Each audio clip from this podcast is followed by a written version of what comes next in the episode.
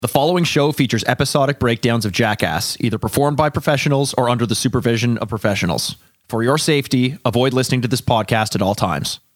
Hi, I'm Mikey Aaronworth. I'm Jason Wellwood. And I'm Chris Aaronworth. Welcome to Jackass.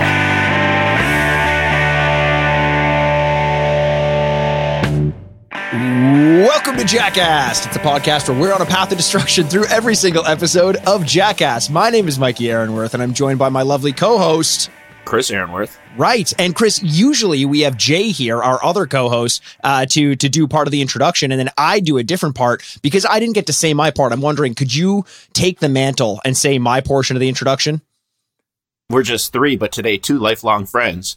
Reliving the belly last bad ideas and broken bones. Close. We're not lifelong friends, though. You and I are brothers and definitely not friends. And Jay, we met not too long ago. We're three lifelong fans of the show, reliving the belly last bad ideas and broken bones, but close enough. You think I would know this? Like, I recorded enough of these episodes. Yeah, but you don't listen to me when I'm the one speaking. No, but I know, because at that point of the episode, I'm panicking, thinking how I'm going to lead in. At that point, I just shut out what you guys are saying. We just started. Yeah. Why are you already panicking? No, because it's the lead in. Because you guys always bust my balls. That's true. You always, that sounded like a robot. That sounded unnatural. That put some enthusiasm. Way too much enthusiasm, yeah. You know? Yeah. So I stress out and I just blank out.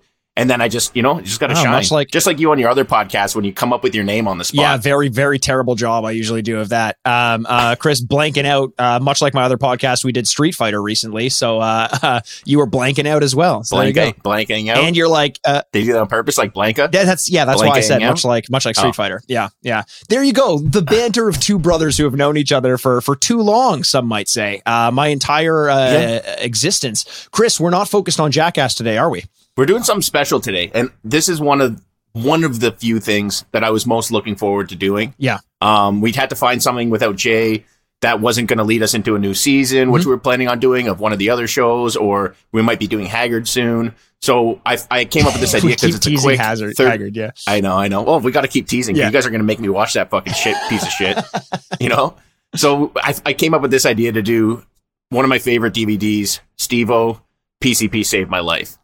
Which was actually a bonus DVD. Yes. Yeah. Why don't you tell a little bit of backstory about PCP Saved My Life, Chris, before we get into it? Well, in general, Steve-O, there was a certain point of his life where he was famous, but he didn't have money yet. Mm-hmm. So he kind of got wrapped up with this guy, Nick Dunlap, and a few other people who was kind of like a promoter slash... I don't even know exactly what he was. I think Steve-O once described him as shady promoter dude. Oh, really? But, okay. I would say probably like a producer as well of some sort, because he did some of the filming in here as well. It started off by him booking him for all these tours, which I actually went and saw this the Out on Bail tour in Toronto, where he basically went on stage with a few of the Jackass guys and just fucked each other up on stage, like at a live performance show, which was, to this day, one of my favorite events I've ever been to. So in the midst of that, I guess while they were on tour, they just started recording a ton of content. And Steve-O, if I'm not mistaken, actually said that he basically signed off his rights to all the footage, and for what turned out to be a small amount of money, they sold millions of DVDs, et cetera, et cetera. But this is a bonus feature from one of those DVDs. Yes, there's also a rumor, like Nick Dunlap. This is strange because I probably shouldn't say this because knowing how he ended up. At least in terms of people's perception of him and the rumors or the facts, at least that Steve-O says, it turns out he's kind of a piece of shit. He tried to take out a life insurance policy on Steve-O. I think Steve-O sued him. He lost the rights to his videos, this, that, and the other. Yeah, it's like a big issue with Nick Dunlap. I'm not an expert there, but I kind of liked him. I liked him a lot in all these DVDs. Right? I liked him. He had such a good energy to vibe with Steve-O. Like Steve-O just being so high strung, and Nick Dunlap just being kind of like cool, calm, and collected.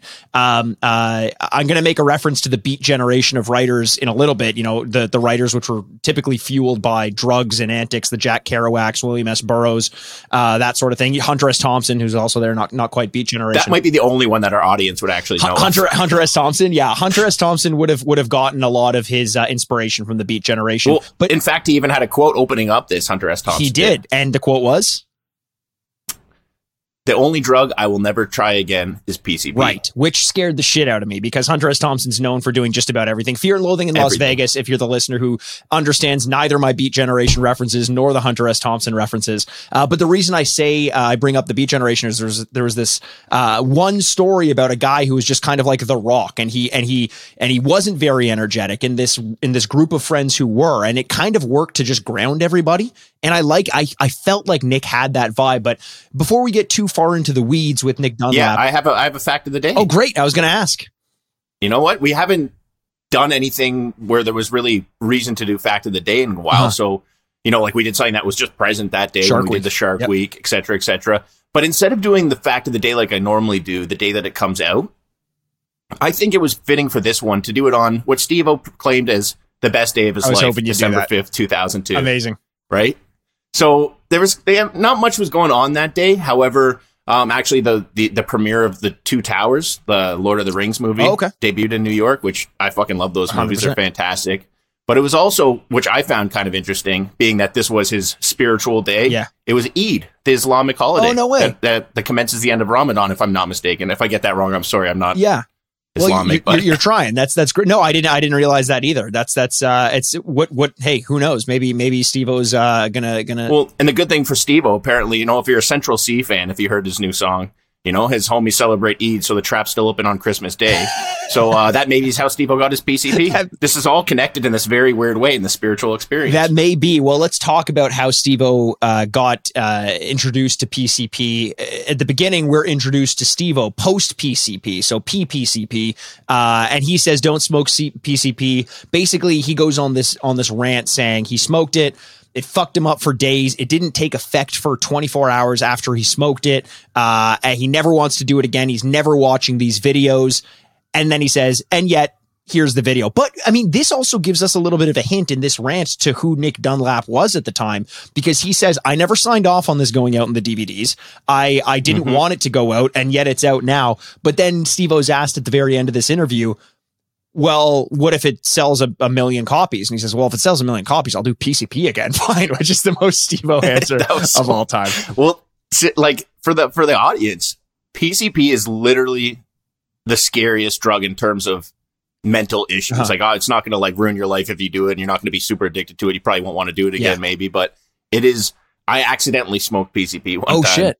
Someone, you know, I went to watch a hockey game at a bar, and I was talking to the people beside me, and they wanted to smoke. They're like, hey, we're smoking a joint. You want to come? I'm like, sure. I went downtown after that. Everything's a little hazy. And then, you know, I came to and basically full-blown PCP psychosis. And it was the scariest thing that I've ever like experienced. Like, it was something that I just don't understand why people would want to recreationally do this. There's a rapper that ate his girlfriend because he was high on PCP, Big Lurch. There was a Wu-Tang, I wouldn't say full-blown member, but one of the affiliates who fucking smoked PCP, cut his dick off, and jumped out a balcony window. Jesus. He's alive still, Christ bearer. He has no wiener anymore.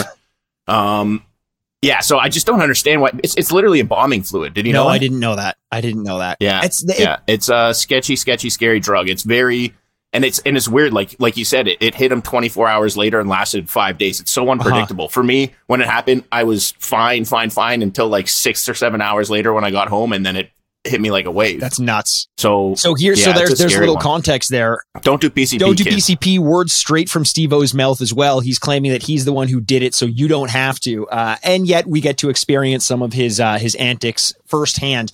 This was something I actually hadn't seen before, and I was happy you suggested it, Chris, because I always had wanted to. I had seen some of Steve-O's independent stuff, but let's get into it. We go straight to the title card. It's Hunter S. Thompson's quote, "The only drug I'd never do again is PCP." And then all of a sudden, we're with Nick Dunlap, we're with the crew, we're trying to get a flight out to Maine, but the weather's not great, and a cab won't take them there. Long story short, I really don't know why all of this was included, except to set up the fact that it's at the train station, I believe, where the cab driver drops them off, that they get introduced to the guys doing the drugs who had Steve-O smoke PCP. Before we talk about these guys, Chris. No. You're mixing that up. He smoked PCP the night before. They were joking about, they said, I got PCP if you want it. So maybe he got some more, but the night before is when he woke up Dunlap in his room, and then came into his own room and was laughing weird. It's like, is this my PCP, my new laugh? He was like, I thought that was... So then they had to wake up the next day. I thought that was like a Tarantino thing, like showing some of the after effects afterwards. Unless... maybe unless I'm dumb, but I'm like 95% sure. So he was high on PCP. Like, he woke up the day after he smoked PCP, and then finds himself stuck in an airport, then in the back of a cab, and then at a train station. And I was like, how is this guy so chill about everything? He's just like accepting what's happening to him at that moment. I thought all that was Steve-O's doing is napping, and they're waking him up. Like, he had such superpower, star power vibes in this. They just like wake him up. They're like, Steve-O, it's time to go. Like, even when they're in the cab, they agree. A cab driver agrees to drive them to Maine from New York, it seems. And at that point, he says, the cab driver's like, oh shit, no, I miscalculated. Sorry, I can't drive you there. And drops him off at the train station. Opens up the trunk. Steve-O's sleeping in the fucking trunk of the cab, just like chill as all hell. They give the cab driver $20, and I got a question for you, Chris. Apparently, the cab driver's been driving them around for about 45 minutes. Nick Dunlap gives him $20 because the guy's like, "Well, I can't do it. I didn't ask you for enough money, and the weather's too bad." Do you think he overpaid for the $20? Didn't give him enough, or shouldn't have given him anything? Oh, I was thinking about that. You know, like, the guy's trying to feed his family. He's out in the snow. But he also did lie on the price, gets people involved. I can see myself being really pissed. The other day I ordered pizza. They said, how are you paying? I said, cash. I came down with cash, and the guy said he didn't have any change. And they also waited till, like, you could tell, like, it was like before an hour before the store was closing. So they waited until they closed and lock up. So everything was cold. The guy had no change. He didn't have a receipt. And I'm like, I could pay debit. Just how much is it? He's like, oh, you don't know? And I'm like, this isn't my fucking responsibility, bud. And like, I always tip people really well and take care of people. And in that moment, I lost my shit. Like, I was just like, you know what, fuck, like, I'm not paying you anything, man. Take your fucking pizzas. And he's like, no, you could take them, whatever. I ended up giving the guy still $20. I'm like, you could sort out the rest, man. This isn't my fucking problem. You don't even know how much it is. So I guess I probably would have gave the cabbie a little bit more, because I paid pretty close to the actual cost of what it was, just a little bit less to prove a point. I think I would have reluctantly given the $20, but I think he would have been in his rights to not give him anything at all. There was an agreed upon transaction. It didn't come through for either of them. I don't think he owes him anything. But let's not focus on that anymore. Let's focus on Steve-O smoking. And this is why I thought that they had the PCP, the guys who give Steve-O the weed here. It's because they say, I'm about to get this white boy fucked up or something along those lines. And I'm like, oh, it seems like they know something he doesn't. However, I think Nick does also smoke that weed. So thinking back, there's a decent chance that the PCP wasn't in there. And they also didn't say, we're about to get this white boy fucked up. They said, we're about to fuck up this white boy, instead of like joking around, like, we're going to beat him up. That's what I got out of it. Maybe. I mean, you know what? Because remember, he was hitting the joint. He's like, pass it back. Like, you know, I said, like, you know, I'm not joking around. Pass it back. He's like hitting it. This kind of, and that's just the kind of culture back then. That's the culture back then. But this also feels like indicative of what this DVD special is all about. It's all over the place. It's kind of tough to tell what's going on or what the point of any of it is at any point in time. So it's this kind of works as an introduction, even though it wasn't planned, that you wouldn't really have a clue what was going on at this point in time. Man, seeing those guys and just seeing how they were dressed. Yeah. It just like brought me back to a better time in life. You know what I mean? Like, I love that era. I used to dress like that. I just love that, like, the energy. Like, I don't know. There's just, it just like, this whole thing is so nostalgic to me. I remember watching this a lot in 2002, and that was like, I was definitely like a young kid. I was like going through my shit, partying, being reckless. And it's just like, I look at this in such a different light now. I'm like, this is a caution tale. Back then it was like, experiment, right? Get fucked up. It was punk rock. Like, I defined this as punk rock. I mean, even down to the fact that they just meet strangers. They're like, give us weed and we'll maybe put you in our TV show. And they got the weed for free. So they go out into these strangers' car. They do donuts in the parking lot. Steve-O jumps onto the hood of their car and jumps off and hits a little bit of snow and a lot of concrete and twists his ankle up a little bit. The guys driving are like, that motherfucker just jumped out of the car. They're like tripping out, man. They just smoke joint, and this fucking famous person jumps out of their sunroof, like in the middle of a snowstorm. I'm like, man, I'm on board with this. Like, I like the vibe. I don't know where we're heading, but I like it a lot. I was assuming then at this point, maybe he's on the PCP. Maybe that's why he's not feeling as much pain as he should have. But then we get a little title screen, and it's 12 hours after smoking the PCP.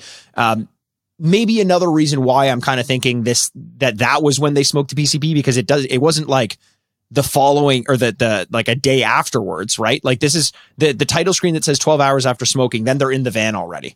Well, we smoked at like 4 a.m. Everybody was sleeping. Okay. So that makes sense. So let's assume that's when it is. Yeah. We're 12 hours later and he's in the van. The takeaway from this is that Nick farted so hard that Steve-O vomited I'm pretty sure like his internal, a leftover of food that was in his body. I don't know how so much vomit came out of one person. Nine chicken McNuggets, man. But even still, that's not enough to justify the amount of vomit that comes out of his stomach. That's crazy.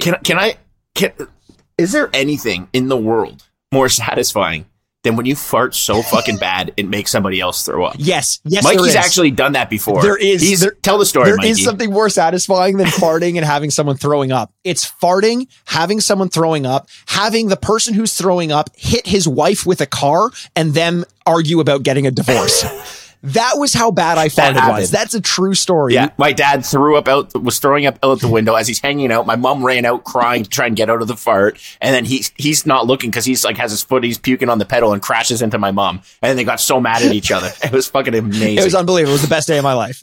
Steve-O has December 5th. I have whatever day that was. That was my best day of my life. A rancid fart. It turns out they missed the show in Maine, obviously due to the weather. And now we get another thing, 24 hours after smoking PCP, another headline. I'm going to call this bit the neck tattoo. This is crazy because they say this is when it starts kicking in. There's even like a little subtext there or subtitle there that says 24 hours later, when it starts to finally kick in. And it's like Steve-O's fucking stroking out. Like he's talking to the camera in such a paranoid schizophrenic way. You know, they've got that urgency. I think of Hunter S. Thompson. He's in psychosis. 100%. It's almost creepy. And this is where he starts to talk about this December 5th, 2002. Chris, you've been in this situation before. Did you have flashbacks watching him in this moment, just trying to reconcile with like the bigness of what he considers to have been a religious experience? It wasn't. I mean, I guess it was kind of religious in my sense. To me, I'm not a religious person, mm-hmm. but it was just a matter of fact. It wasn't like a hallucination. It was just the idea in your mind. There's no ifs, ands, or buts, right. And the devil was coming after me, and I had to do certain things to like stop him right. from taking my friends and myself.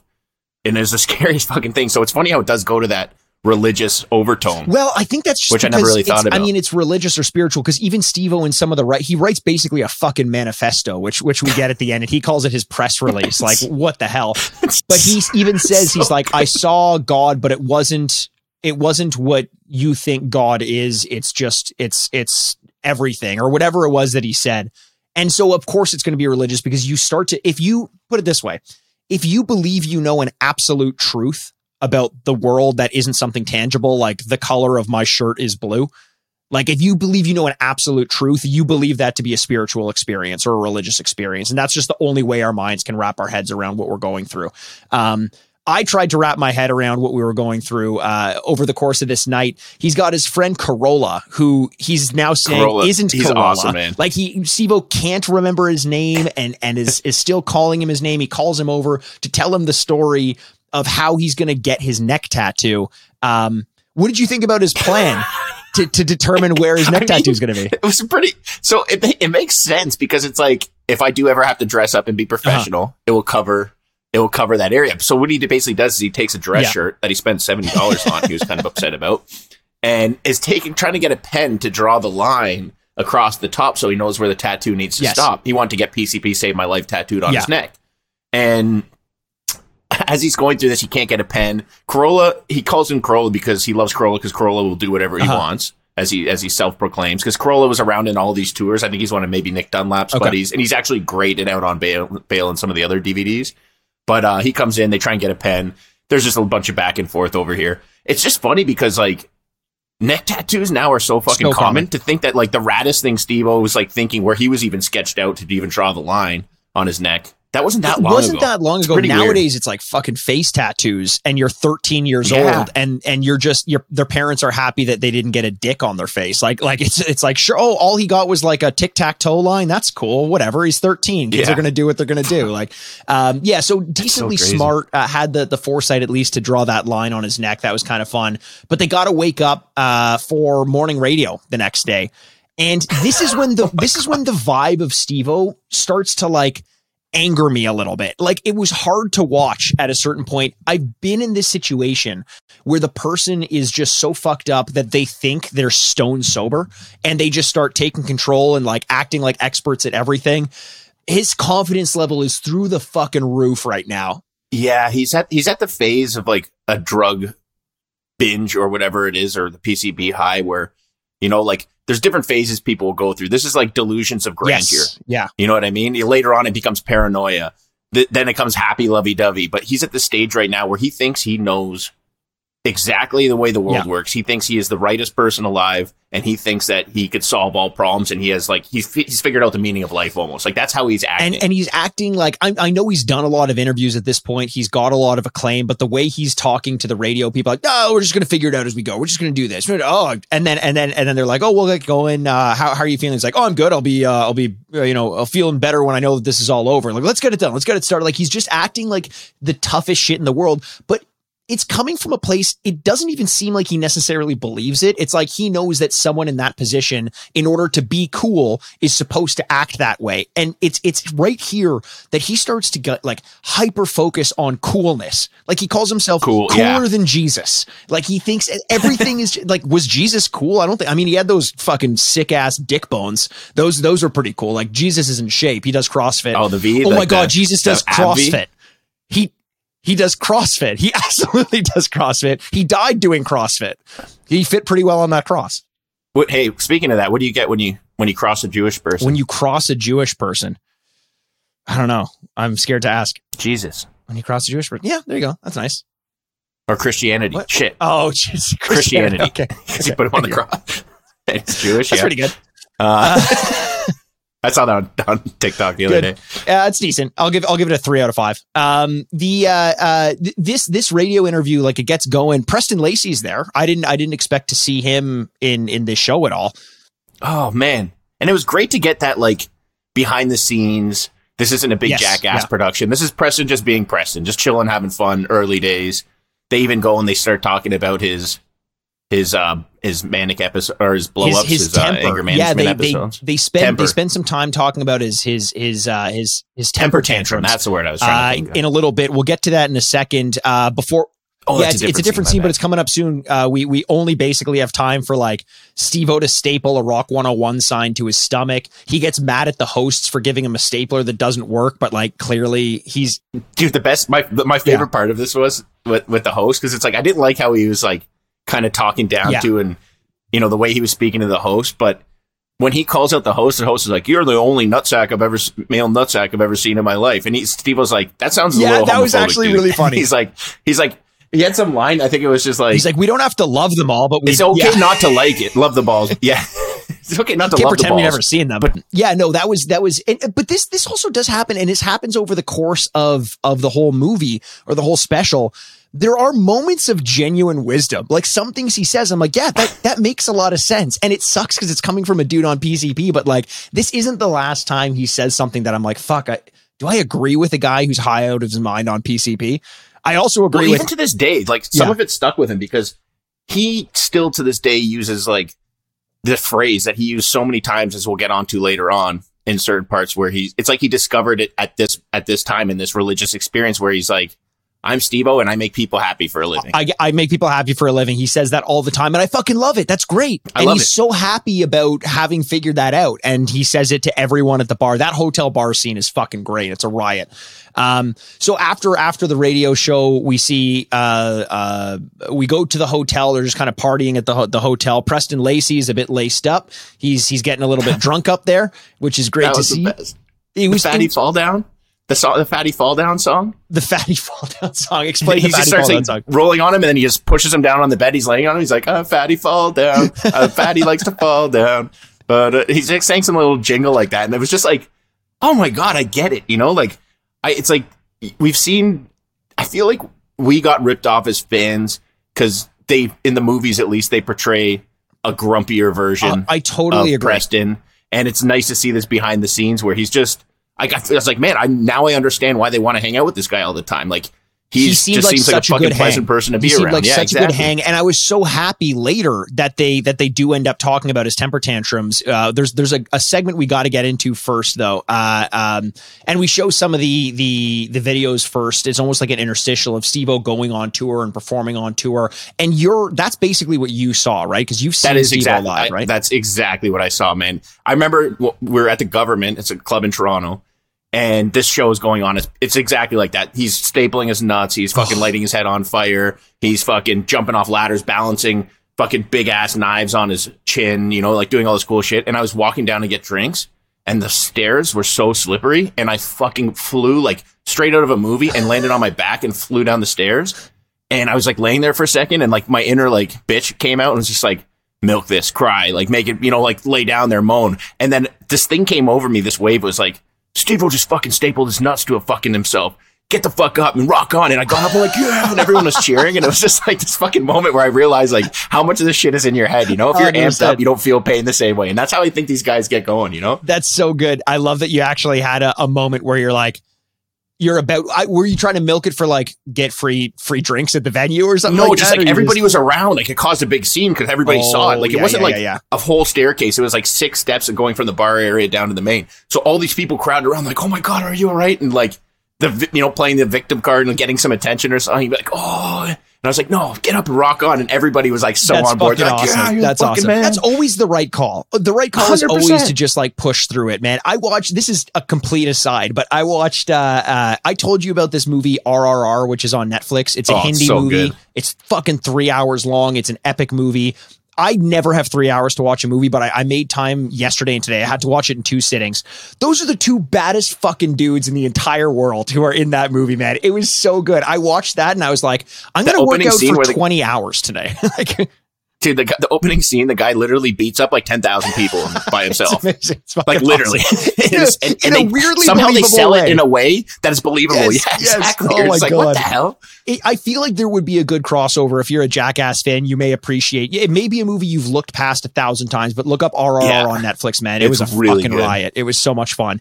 Okay, so we're 5 days later. This is the new title card. I've tried to title the title cards myself. So 5 days later, I'm calling this post PC. The PC poos, because it's Steve-O kind of setting up a trap for Nick, who's probably going to come in and There's one thing you got to get to first, like to kind of set this up.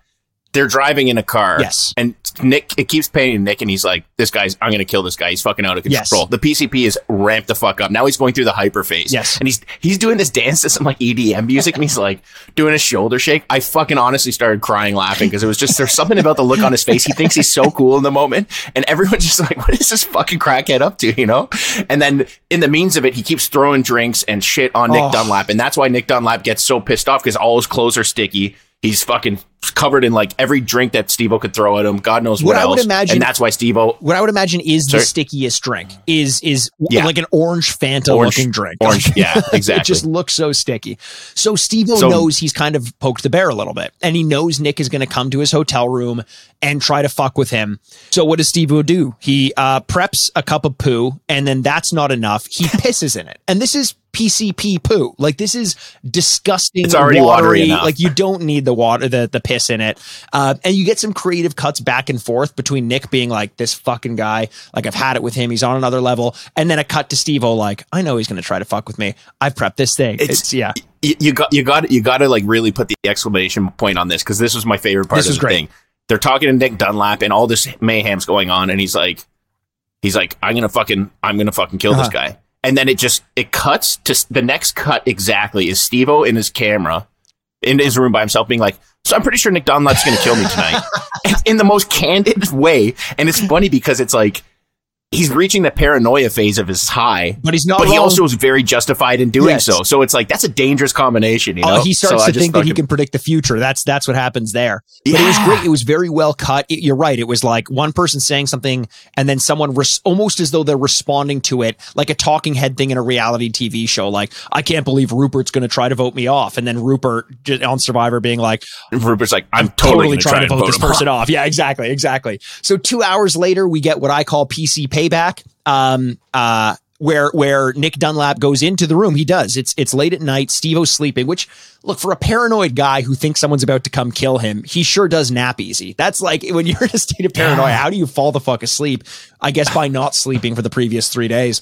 But Nick enters his room very slow. I'm getting serious vibes of the poo smear when Bam smears shit on Ryan Dunn, or Deco smears shit. Yeah.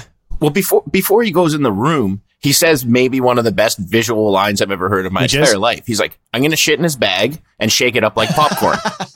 Like, you know, when you take the popcorn, you always have to like get the butter from the sides off, and it just mixes it all around. And I'm like, how has nobody ever thought about that before? It's so fucking funny. It's hard not to like Nick. I apart from what he did after it, I've always liked him. He's been great. So he goes in and instead of, you know, pooing in the popcorn bag, he just gets a stool, slowly sets it up right next to Steve-O, and takes his shit on Steve-O. I mean, like, this is, it's something that your mind is never expecting to see, and then you see it happen on video, and I still, it's like I've blanked it out. Like, when there's something about seeing shit drop from someone's ass, and without prosthetics. You don't even see it for yourself. That's the thing.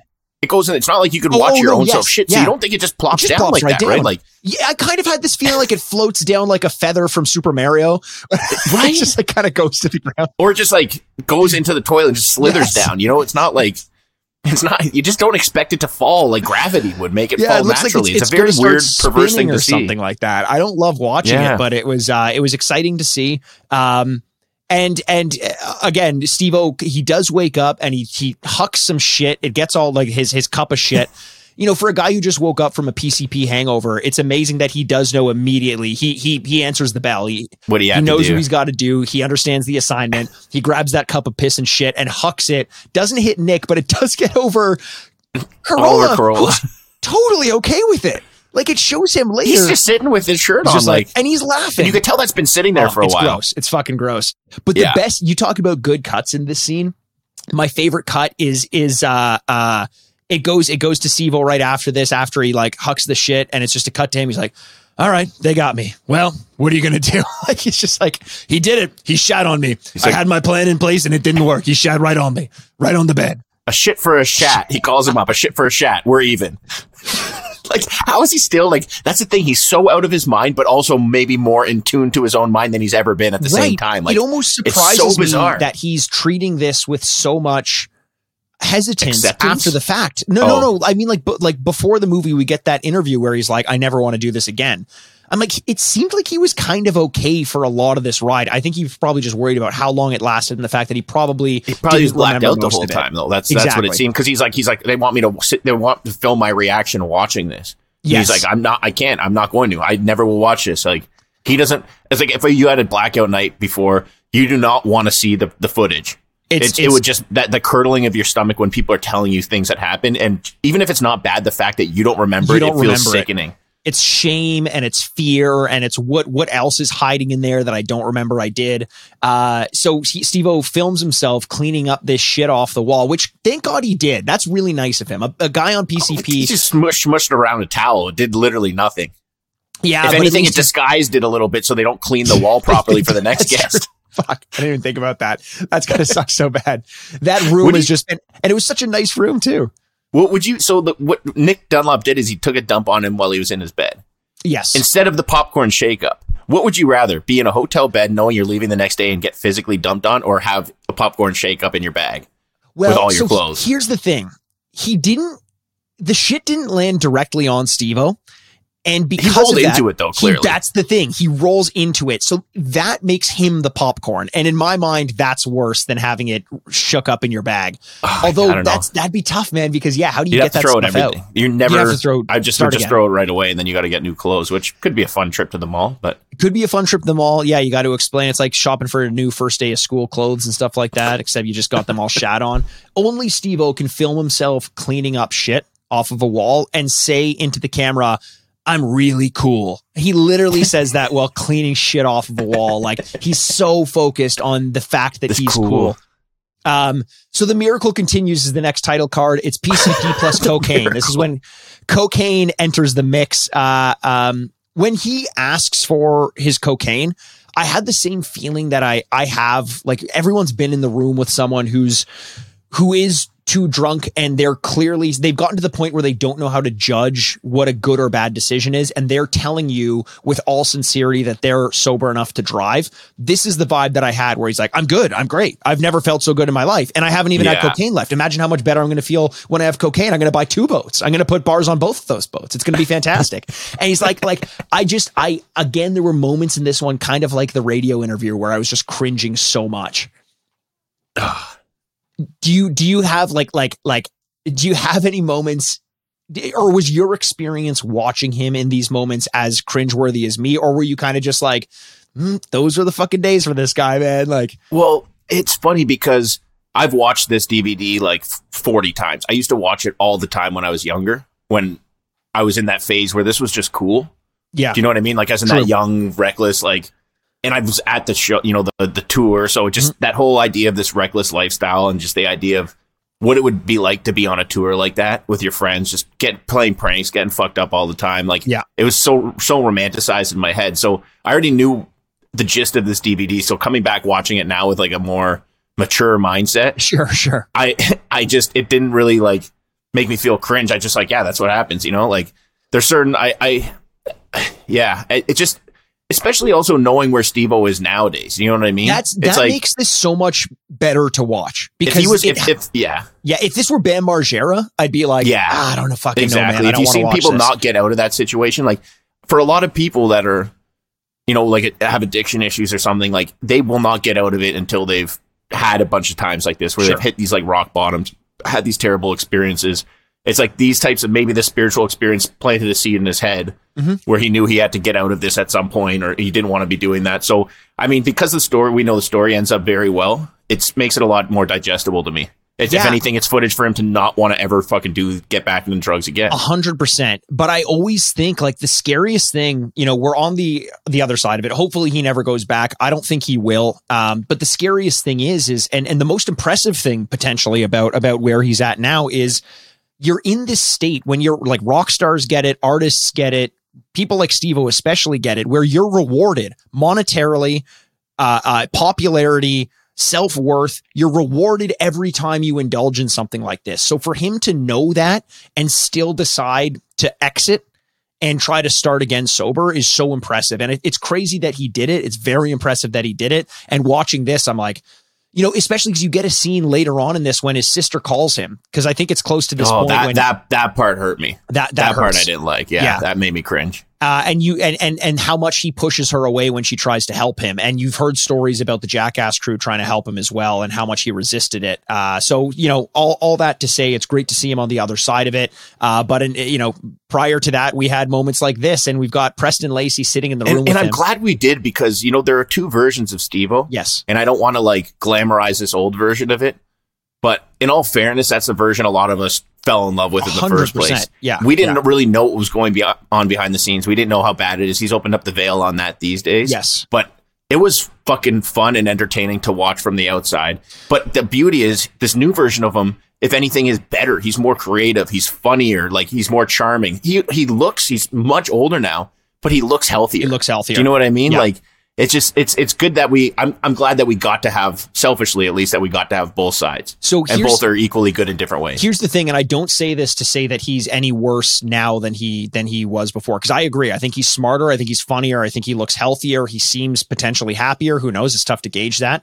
But he is more of a generic talking head on YouTube right now. The thing we loved about, and that's all there's space for him to be right now, because he can't be what he was. But the thing we loved about him back then is he was our avatar to explore what that reckless drug culture was like. We got to see what it was like and live vicariously through him. He's not giving that to us now.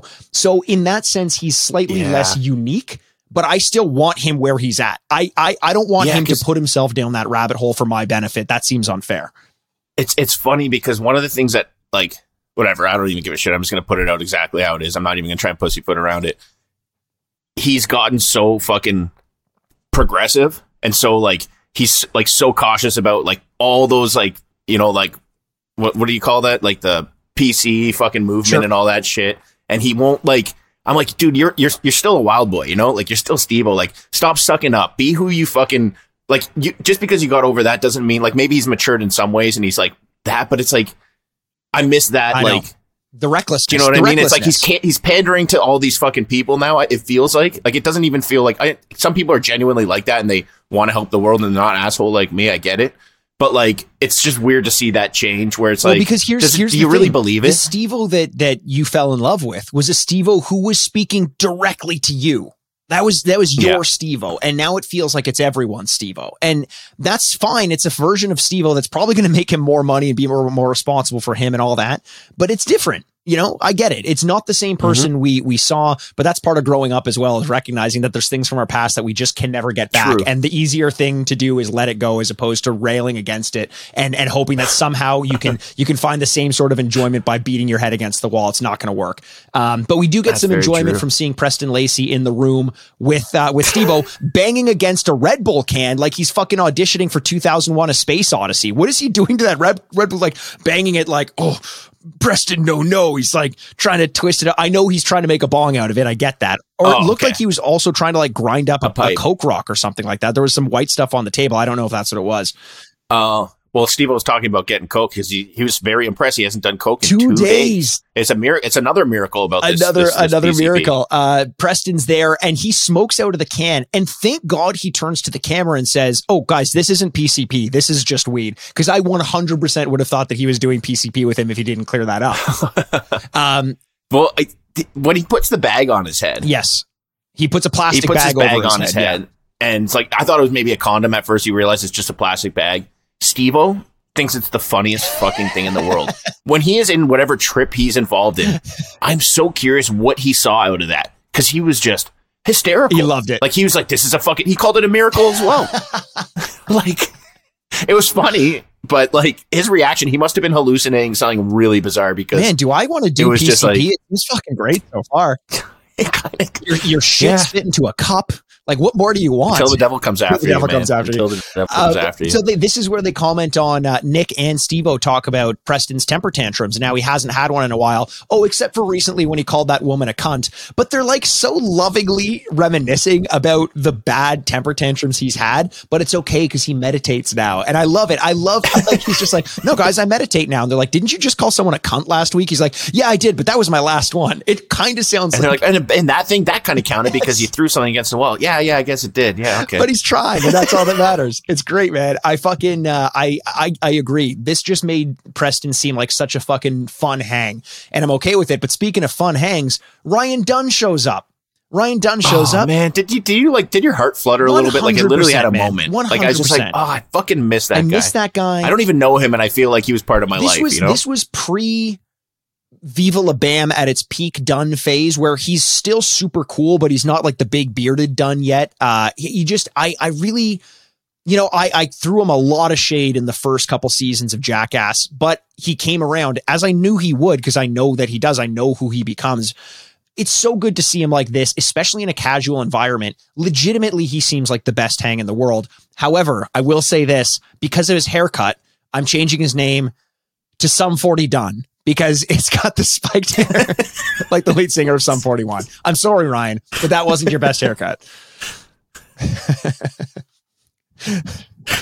Oh, also, my God. Why does Steve-O pay Carolla for every girl he fucks? That because he keeps... This is another part of this segment where he talks about this. It was just probably one of these visions that came to him from the PCP that just...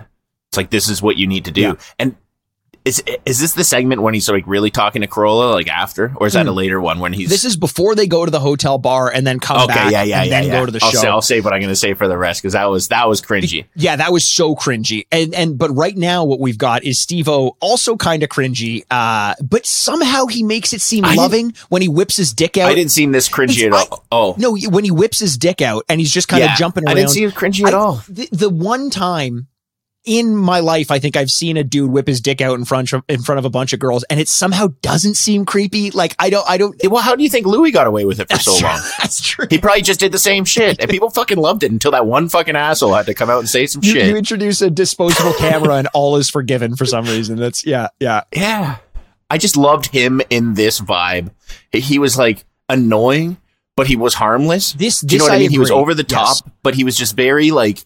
Everything about him, he was talking to people on his phone. Imagine getting a glimpse of a celebrity that you know in a moment where they're so vulnerable, so out there. they're just having fun. Oh, so you're like that, you're talking about the, so they move from the hotel room upstairs to the hotel bar, which is where we're going to. Oh, next. Sorry, I thought you said hotel. Yeah. So they're in the room and then they go up to the bar, and this is where it does start to turn as the night gets on, as it gets closer to midnight. He does kind of start to get annoying again. You could see everyone's a little frustrated with him. Everyone's at the bar, like sitting on a bar stool at the bar, like pretty low key. When you think about it, like when you're getting fucked up, everyone should be getting fucked up around you. He's just like pounding back what I believe are screwdrivers, like orange juice and vodka, just constantly. And it always looks like his drink is full. So what that tells me, he's probably just getting one, chugging it, having it refilled. But people are coming up to him and he's being great. Who is your favorite person or your favorite moment of him on the phone or interacting with his fans? I think he called the girl's daughter, if I'm not mistaken. Or he called someone's daughter and he's just like, I'm Steve-O.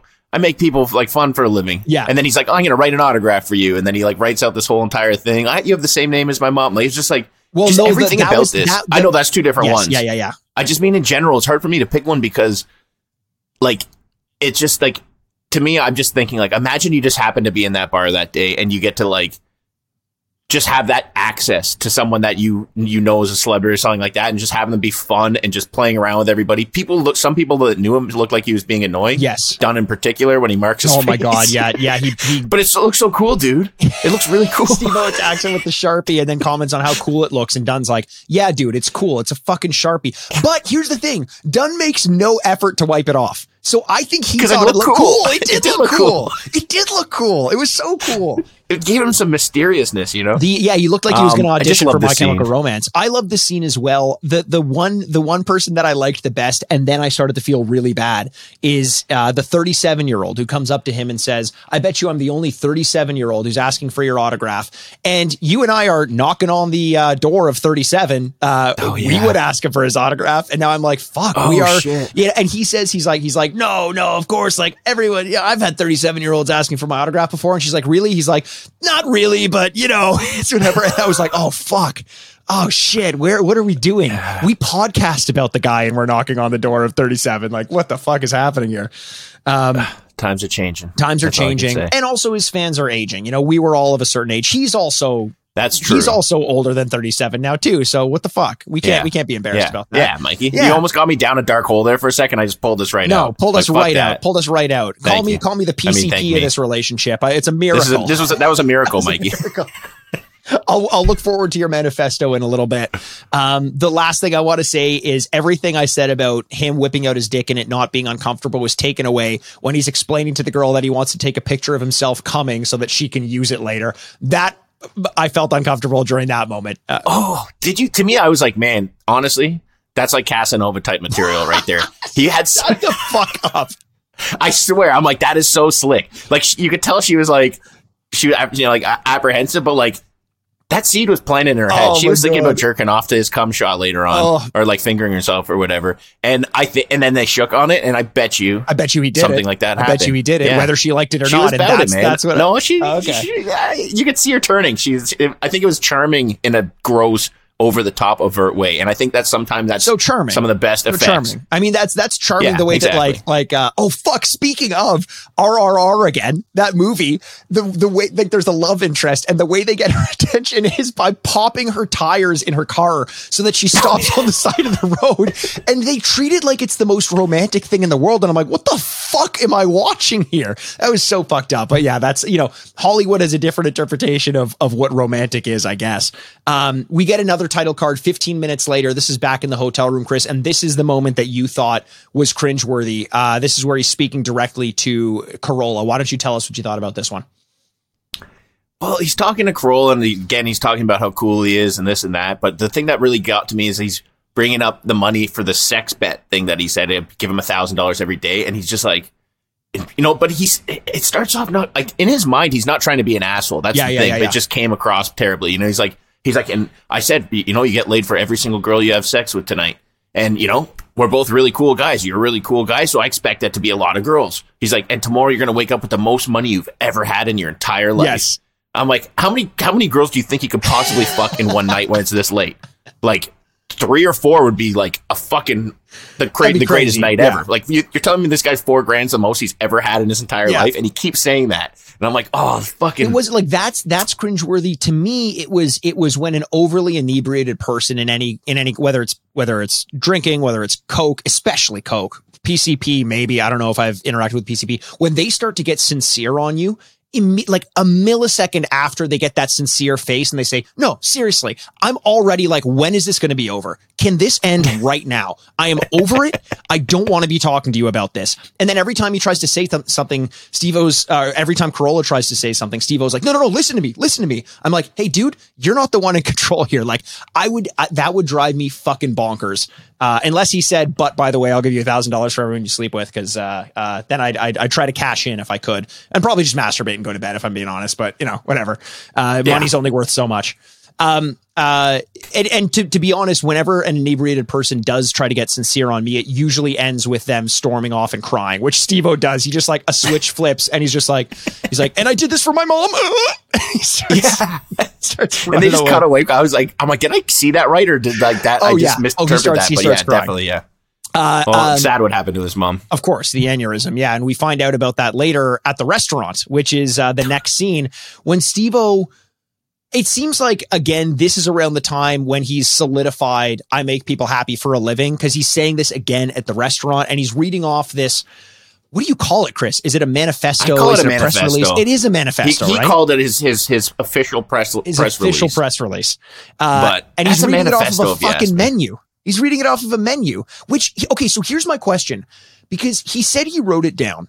I think he had a piece of paper on the menu, like just to like prop it up. No, because he flips the menu and there's another menu underneath it. But my question is, does that mean he had the manifesto figured out in his head and wrote it down verbatim again? Because what he reads is different from the manifesto that plays on the end scroll. Slightly. So does that mean he almost got it completely right? Like he almost nailed it?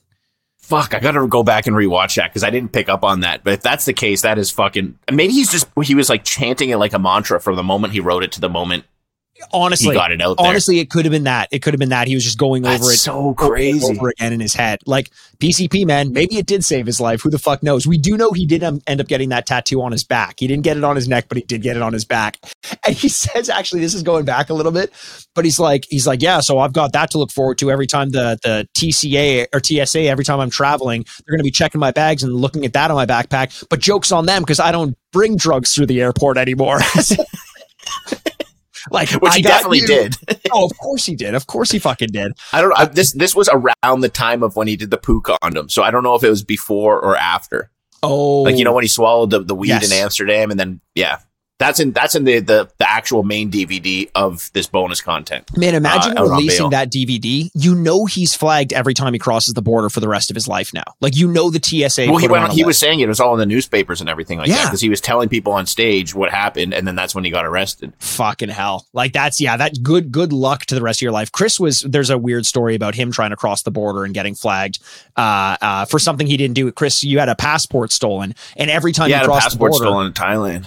And yeah, it turned out I just kept getting stopped every time. Land, if I'm going across on planes, but I could go anywhere else in the world and there was no problem. Even the States, I was going to the States, not an issue. But when I came back to Canada and whoeever was with me would get stopped. Mikey, the family, I hated my buddies. It was so annoying. And I was getting frustrated and they wouldn't tell me what it was. And then when we went to England, finally it was better in Canada, but now it got me fucked up in England for some reason. I guess they've never updated it there. And apparently somehow my passport got into like an Iraqi terror, or was it Iraq? I think it was Iraq, a terrorist from Iraq. He's like, because the guy's like, oh, you're also from Iraq? When me and Mikey were sitting in England and we thought he was making a joke. Yeah. I'm like, and he's like, no, seriously, you have an Iraqi passport as well. I'm like, what the fuck are you talking about, man? Yeah. And yeah, so we ended up finding out what the issue was. So, but it's crazy. And it just shows like how much you get fucked over every time you want to cross the border when you have one issue. So I can't imagine Steve-O's life is any easier at this point. And it didn't seem like his life was going that well. It wasn't that easy when his sister calls him as well, because that's the next interstitial we get. Something that he decided to film himself. Hey, did you notice that? Because it's him filming himself with the camera when he's talking to his sister, and his sister's basically just saying, I'm worried about you. because he called her to tell her that he did PCP. And he's like, this is when he gets that bravado thing that I just did not like about this one, where he's like, fine, you can tell me you're worried, but I'm about to go make a sold out crowd, make millions of dollars for mom. And like, yeah. So if you don't like that, then I'm going to hang up on you. And she's like, hey, listen, I'm just trying to tell you, I'm nervous. I'm just thinking about you. I'm a little worried. He's like, oh, okay, well then fuck it. I guess I just won't go make all this money. And like, that's where he's getting his self-worth. Yeah. I think the trick is like to not look at it as bravado and just understand it's like a symptom of the drugs that he was on at the time. No, but here's the thing. I think I think drugs amplify whatever you're feeling, even small little things. So, deep down, I'm not a psychoanalyst or anything, but like, he's feeling finally some form of acceptance. He's feeling some proud of something. So when he's in this delusion of grandeur phase of the drugs, those little things that he valued and held onto that he was actually proud of himself for. Yeah. Amplified the fucking 10 times. And it comes across as being a fucking asshole. Yeah. Sorry. I'm coming across as an asshole if I'm saying like, I don't like Steve-O for saying this. I know that this is the drug talking, but it's just one of those things that kind of I bounced off of a little bit. It's hard to watch someone be like that because it's just cringeworthy. And not in the Office kind of way, not in the British Office or like a Curb Your Enthusiasm kind of way. This is just like real life shit. But then we get December 6th at 11:57 p.m. He's on stage at his sold out show, which is way smaller than I expected it to be based on the way he was hyping it up. But he says something that I really liked about this. Again, another moment of clarity from Steve-O in the middle of his PCP high. He says, fuck alarm clocks, only worry about tonight. That's really cool. That's a great thing to think about when you do just want to have fun for one night. Fuck alarm clocks. Doesn't mean you have to be getting shit faced or fucked up, but just stop worrying about the fact that you got to answer the bell tomorrow. Just enjoy right now. That was really, I liked that. Yeah. Man. Yeah. Don't worry about yesterday. Don't worry about tomorrow. Don't even worry about today. Just worry about getting fucked up and partying right now. Be in the moment. Yes, I like that exactly. A lot. And here's, And then we get him doing what he promised he was going to do, kind of, first of all, losing the audience because he's just rambling. And even Nick is sitting there like, guys, what the fuck are we doing? Fuck? We gotta. But he gets the crowd to yell, PCP saved my life. And that's all he wanted to do. And he ends, said, even like earlier on this, he said, on my show on this day, when the miracles, the last day of the miracle, I'm going to get the crowd to say PCP saved my life. And we're going to cut to black. And that's going to be the end of the film. He did. Prophetically. Prophetically. Yes. And he's the guy who gets to determine it. Yeah. It's like, but I could end this podcast some rambling, right? Yeah, no, of course. He could have just been rambling, forgot about it because it was a few days ago, but like it meant something to him. Everything about this, as fucking crazy as it all is, his manifesto, all these things you could tell did almost have a very significant, almost spiritual effect on him and the way he was kind of going through his vision. And towards the end, he's completed his vision quest. You know, it was like, I mean, it makes, I mean, they use crazy drugs like, I mean, I shouldn't say crazy drugs. They use psychoactive drugs like LSD, like psilocybin, like ketamine, and they're supposed to give you these senses of release and these feelings of having seen a higher power. So there's no reason to say that PCP couldn't be one of those. It probably just isn't the most reliable one to elicit those feelings in a controlled way. So I do believe that there were moments that he had on this that he probably holds, even if he can't put them into words. There are feelings or emotions you get in states like this that you just sort of use as like a guiding light later on. And it seems like he kind of did that here. Gets the crowd to yell, PCP saved my life. And it was confusing because it's like, wait, so are they holding up PCP as a good thing in this? Because they kind of go back and forth between it being really fun and really funny and really terrible and really frightening. And the fact that they end out with him, as he said he was going to do, getting the crowd to yell PCP saved my life, fading out, and then showing his quote unquote press release. It was like, man, I'm confused. I'm like, he said he hated it. And he says this a lot in the movie as well. He's like, I know I said I had no fun that day, but like, that was the most important day of my life. Like, there is something to it. Yeah, to me, it's like, I think they were probably worried about how it came across in terms of, it did seem a lot of it like, there was definitely a lot of positivity. Do you know what I mean? There was moments of like, I looked at it as fun. I had fun watching this 90% of the time. You know, there's maybe 10% cringe factor. But for the most part, it looked like an enjoyable fucking tour trip with friends doing stupid shit, like kind of what you expect them to be doing.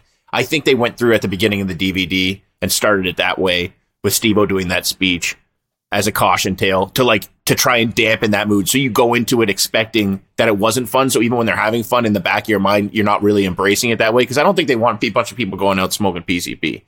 Yeah, I agree. I think that's probably. I think also at this time you did have to do a little bit of give and take. Like you had to be like, sure, I did PCP, but like maybe you don't want to. Otherwise, like they'd really come after you for it. You know, like if you're a cautionary, there was rap music was like that. The song White Lines is about cocaine, but the ultimate message is like, but you shouldn't do it. It's bad. But like, you know, that's not wise, right? He's not writing a song about cocaine because it's bad, right? Like that kind of gave me the same vibe here.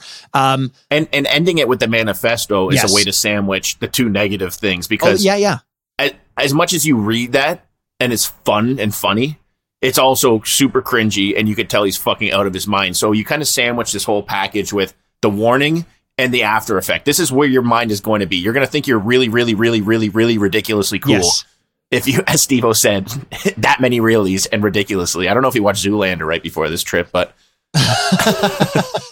really, really ridiculously cool. He didn't, but he did know Hanzo was so hot right now. That fucking scroll of the letter, that perverted Star Wars introduction of his letter was like I said, that was like Bukowski, Burroughs, Kerouac shit, like written stream of conscious, drug infused.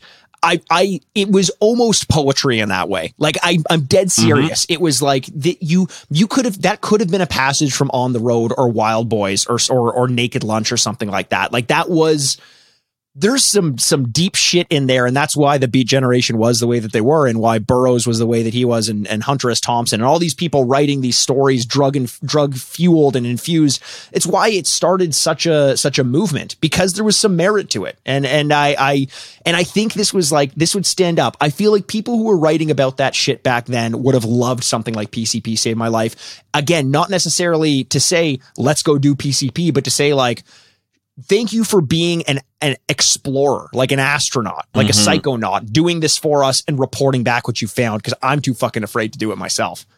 Yeah, and having the balls to put yourself out there in that vulnerable state, even though he said he didn't really okay it. Still, he could have got it taken down if he wanted to, but 100%.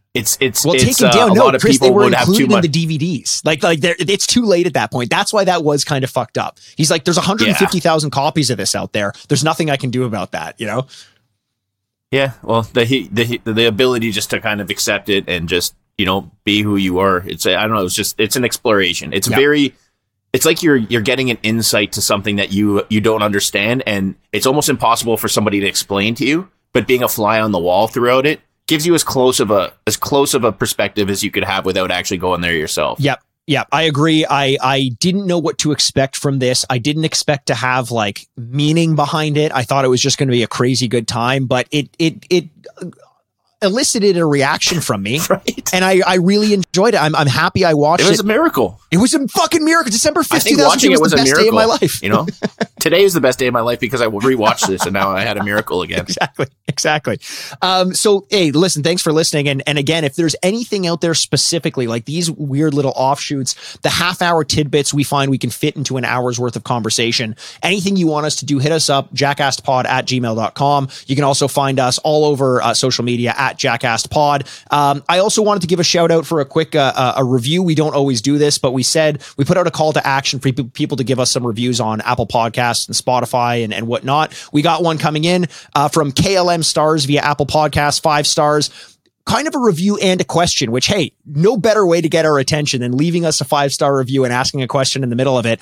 Says, love the cast and thought a cool idea would be for you guys to put out your own movie commentary tracks that we could sync up with the movies. Would love to hear your takes, reactions, laughs as the scene happens. It's a fucking great idea. Watch along.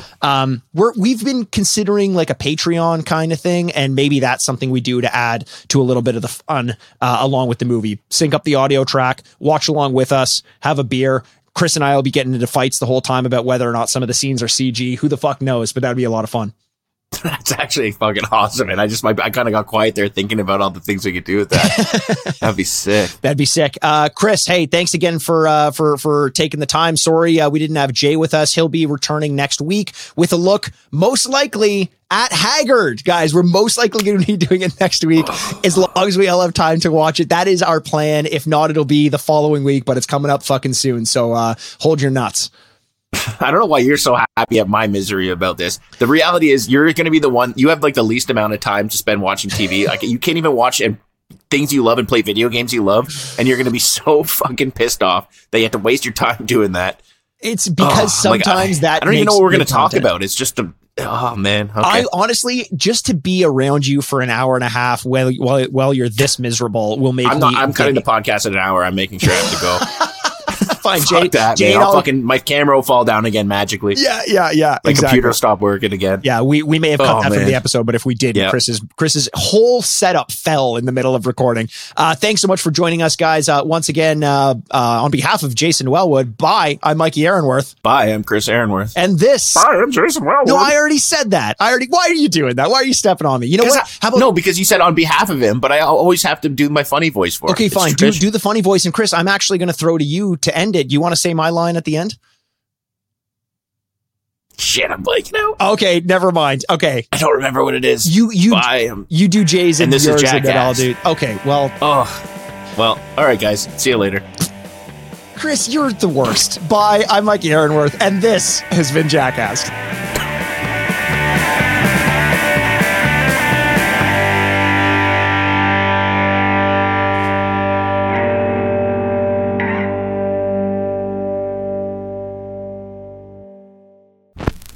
Furnished by Sad Styles Productions. Get into it!